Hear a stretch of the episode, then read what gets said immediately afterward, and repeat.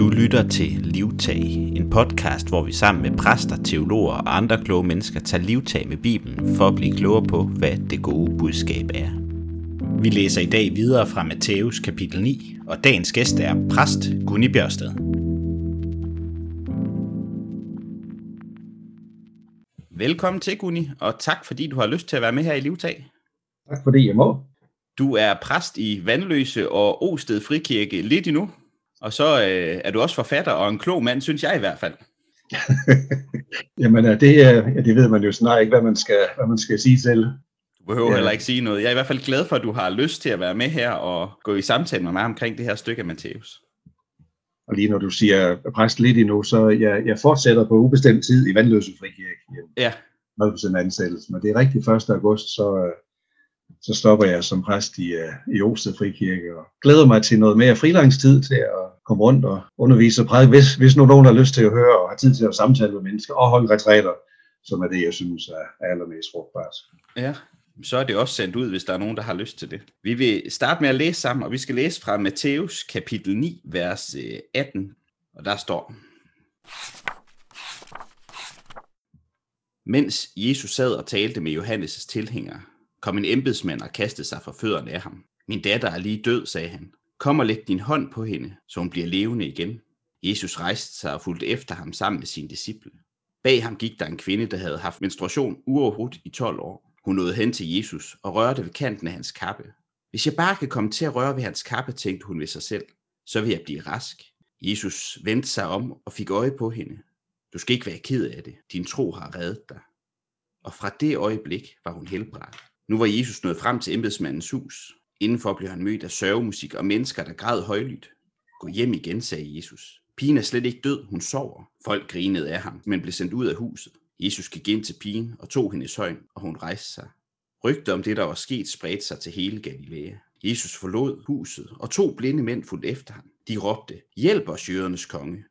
Da Jesus lidt senere var nået hjem, dukkede de to blinde op igen. Tror I på, at jeg kan hjælpe jer? spurgte Jesus, og de svarede, ja herre, det gør vi. Så rørte Jesus ved deres øjne og sagde, nu sker det, I troede ville ske. Så åbnede de øjnene, og de kunne se.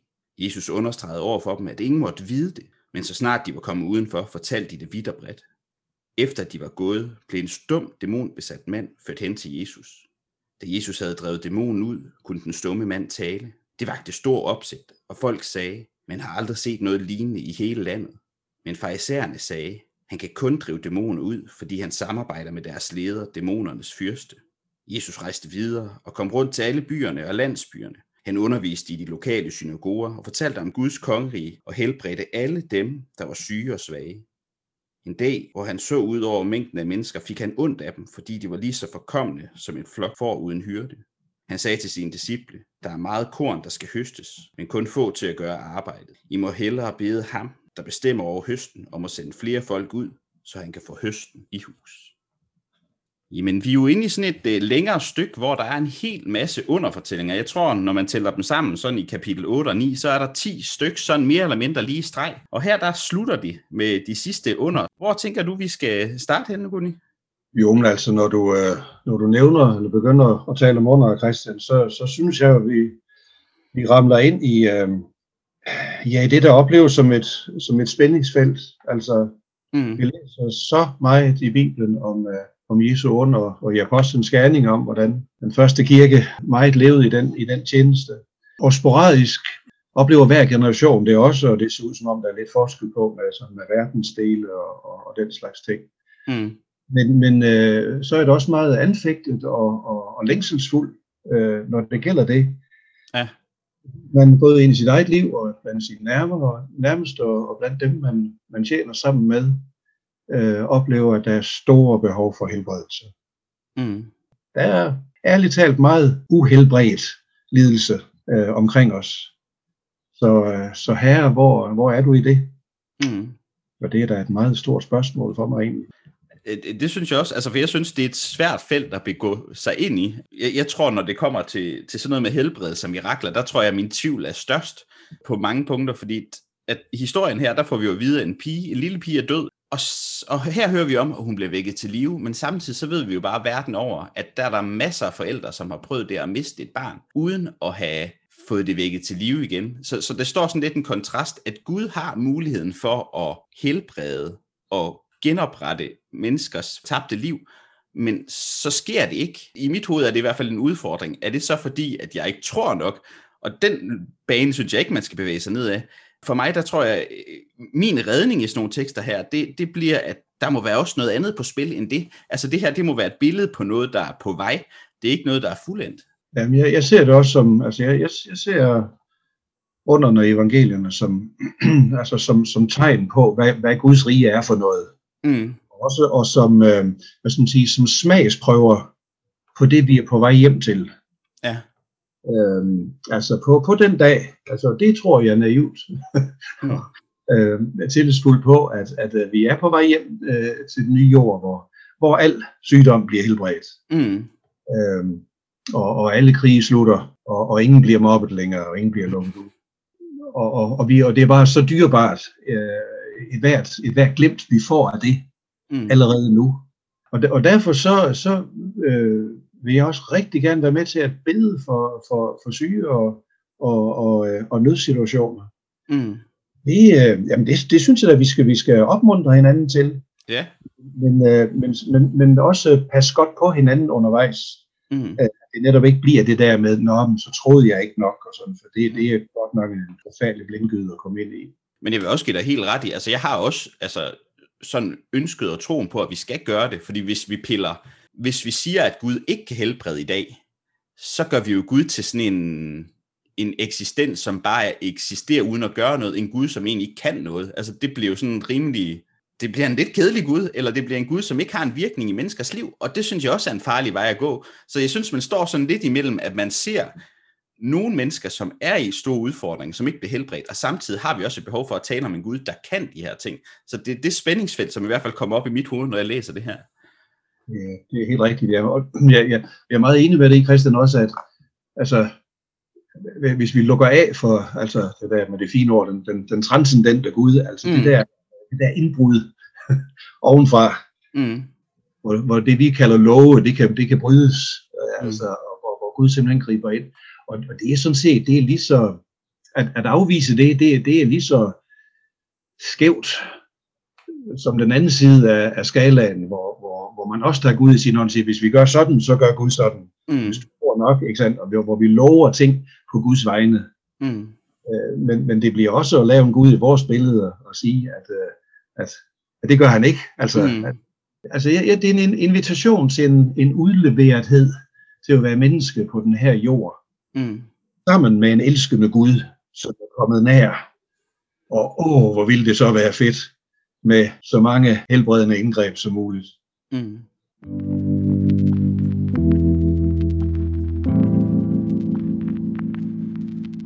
Men hvis vi skal sådan dykke lidt længere ned i teksten, så ved jeg gerne, du vil starte her med, med det allerførste stykke. Du, du fortalte mig, før vi gik i gang med at optage, at øh, du kom ikke øh, så meget videre end lige i starten, for det var jo noget af det, der begejstrede dig meget.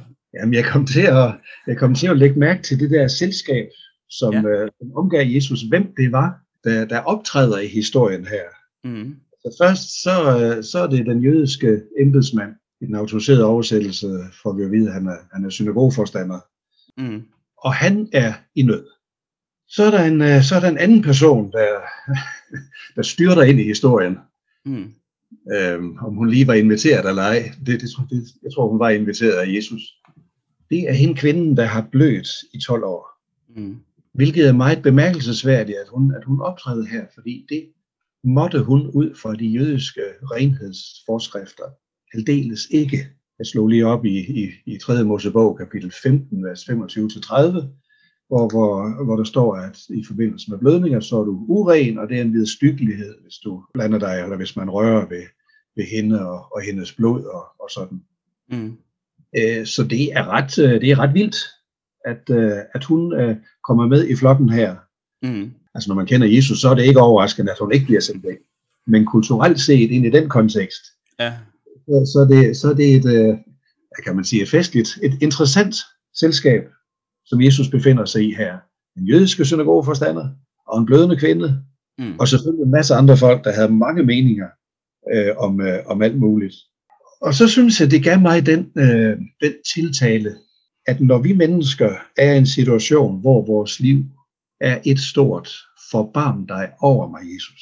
Så jeg har brug for hjælp, uanset om jeg er synagogeforstander, eller blødende kvinde, eller fejser, eller toller, eller øh, no matter what.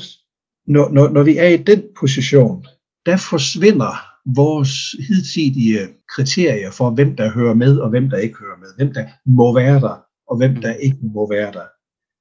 Altså, jeg, jeg bliver så øhm, taknemmelig og, og, og i behov af, at jeg må være der. Mm-hmm. Det er jo en helt absurditet at begynde at sige, nej, hun må ikke være der.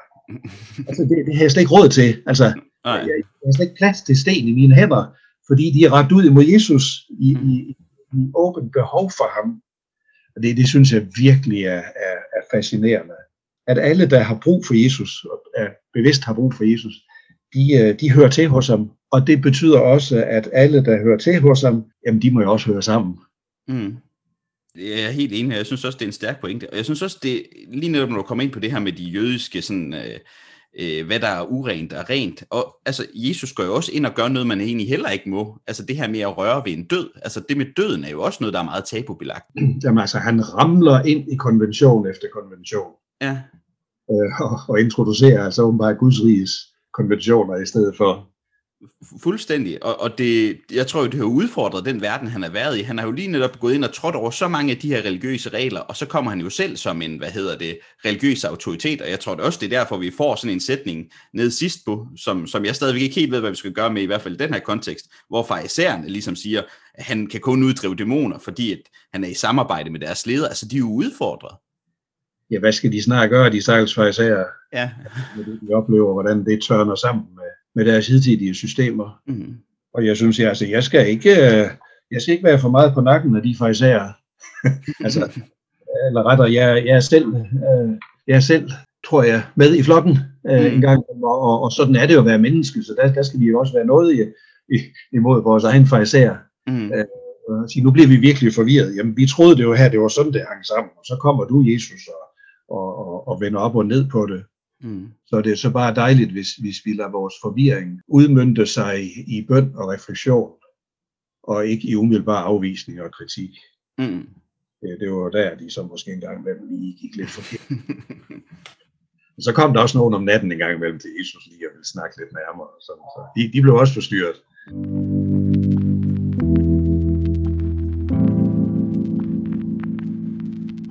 Noget af det, jeg synes har været mest interessant, det er de her, at efter alle de her under, så, så står der den her sætning. Rygte om det, der var sket, spredte sig til hele Galilea. Det står lige efter, at han har vækket den døde pige til, til liv, og efter han har øh, fået de øh, blinde til at se, så står der også det her, men så snart de var kommet udenfor, fortalte de det vidt og bredt.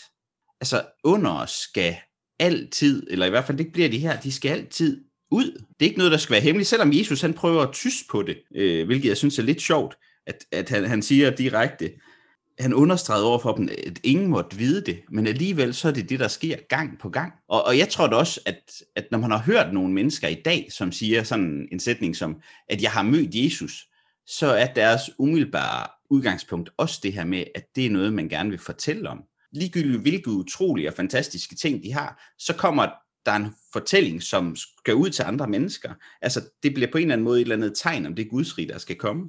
Og, og så kan der være rigtig mange detaljer, som man kan være i tvivl om, men, men det skal ud. Jamen, det, det er jo rigtigt, som du siger, at, at, at uh, altså mange steder i evangelierne, uh, så, uh, så prøver Jesus på at forbyde dem mm. uh, og, og, og fortælle om det. Uh, og det, det, det må jo være fordi, at, uh, at, han, at han frygtede, at det ville give fejlfokus. Altså, han, han, han kom ikke for at være en mirakelmager. Mm. Altså, han, han kom for at, uh, for, for på alle måder, også via sin helbredelse, men på alle måder at, at modellere Guds rige. Mm.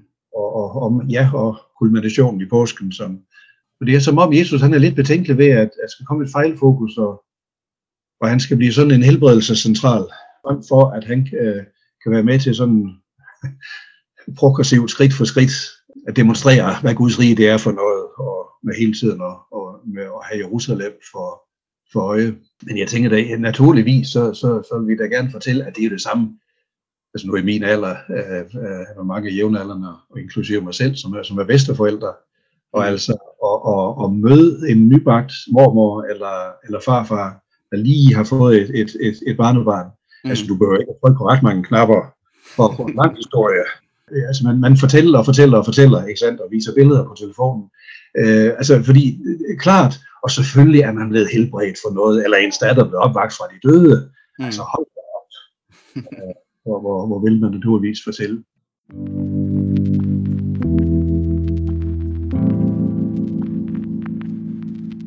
Jeg ved, Christian, er der, er der tid til, at jeg kommer lige i tanke om, jeg, jeg, jeg, jeg har oplevet noget af det her faktisk som ung præst. Det, det er der tid til. Vi oplevede faktisk, øh, da jeg har været præsten 3-4 år i, i Åben Rå, der, der kom vi ind i en tid, hvor, hvor, hvor vi rent faktisk oplevede en hel del blev helbredt. Mm. Og det blev vi selvfølgelig meget, meget optaget af. Jeg, jeg må også sige, at der var nogen, der, der virkelig blev fysisk helbredt i den tid. Og jeg, jeg, jeg, kan, ikke helt, øh, jeg kan ikke helt udgrunde det, men, men der kom også sådan lidt, der kom også sådan lidt trospres, og der, der, der kom sådan lidt, lidt lovtrældom ind i det, og sådan noget. Jeg vil sige, der var en del liv, som egentlig ikke blev så, så glade mm.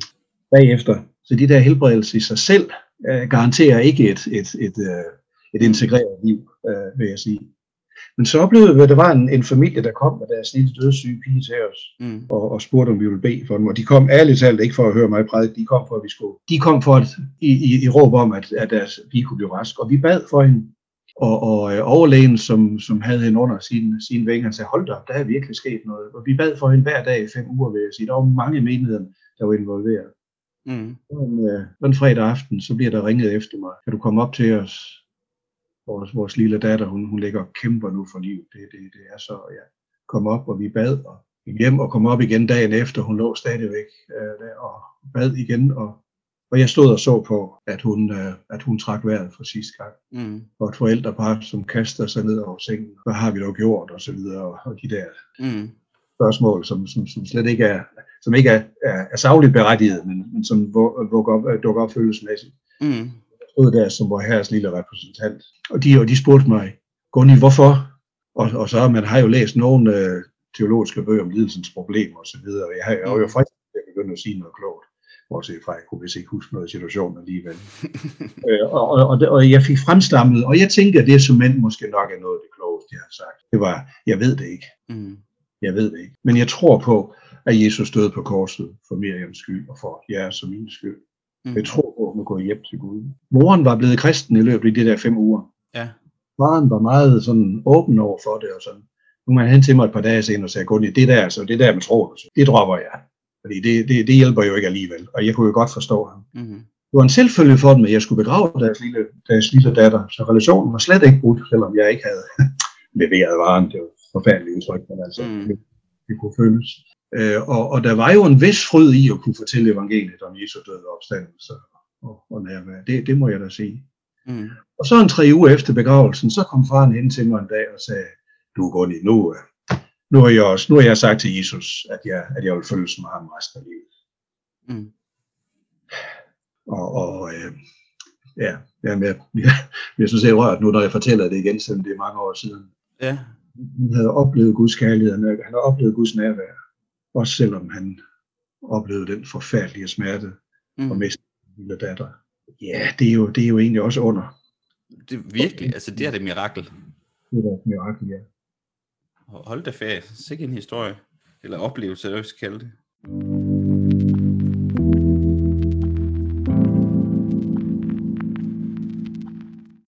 for, jeg ved ikke helt, hvordan man kommer videre fra sådan en historie, Gunni, men, men i hvert fald for mig, der tror jeg jo lige netop også, at, at det de her underfortællinger skal, det er jo ikke at fortælle, at vi skal have små quick fixes, som skal løse vores problemer i et øjeblik. Altså jeg tror også, det er det, Jesus han vil pege på. En helbredelse er jo ikke det, der gør, at vi får et gudsrige, hvor vi lige netop oplever, at der ikke er nogen lidelse, hvor der ikke er smerte, hvor der ikke er tab. Men det er jo noget andet, vi skal hen imod. Det, det er noget større, vi sigter på. Mm. Og det kan vi ikke klare med de her enkelte quick fixes. Det klarer vi jo lige netop ved at, i hvert fald et sted at starte, er jo at være bedre over for hinanden, og, og ikke øh, sætte alle de her skæld, som vi sætter op over for hinanden, og udelukker hinanden, og alle de grimme ting, vi kan gøre med hinanden. Ja, præcis. Men hvis vi skal lige som en afslutning, hvor vil du sige, evangeliet er her i teksten? Hvad vil du hive frem som det allerstærkeste, det der står frem for dig? At den hver, uanset situation, og baggrund og status, er hjertelig velkommen hos Jesus. Det er et godt sted at slutte. Og jeg synes også, det er det, teksten siger, så jeg synes, det passer helt perfekt ind i det. Jeg tror, vi stopper her, og jeg vil sige dig tusind tak for en lærerig snak og en fantastisk beretning, om end den øh, også udfordrer os alle sammen. Nogen, der har mistet deres barn og står i den der... Øh, jeg sidder selv som far til, til en på et og en pige på fire, og jeg ved ikke, hvad jeg skulle gøre i sådan en situation, så stor respekt for, hvordan du håndterede det. Men jeg vil i hvert fald sige dig tak for... For vores egen datter, vores ja. egen yngste var på samme alder på det tidspunkt for øvrigt, så det var, det var ikke svært at identificere sig med hele situationen. Uha. Men i hvert fald tak, fordi du havde lyst til at være med her i Livtag. Og øh, hvis du har lyst en, en anden gang, når vi kommer lidt længere hen, så, så, må, så er du meget velkommen til at være med igen. Tak. Du lyttede til Livtag, en podcast, hvor vi sammen med gæster tager livtag med Bibelen for at blive klogere på, hvad det gode budskab er. I næste uge får vi besøg af sovnepræst Jakob Broholm Møller, og jeg håber, du har lyst til at høre med.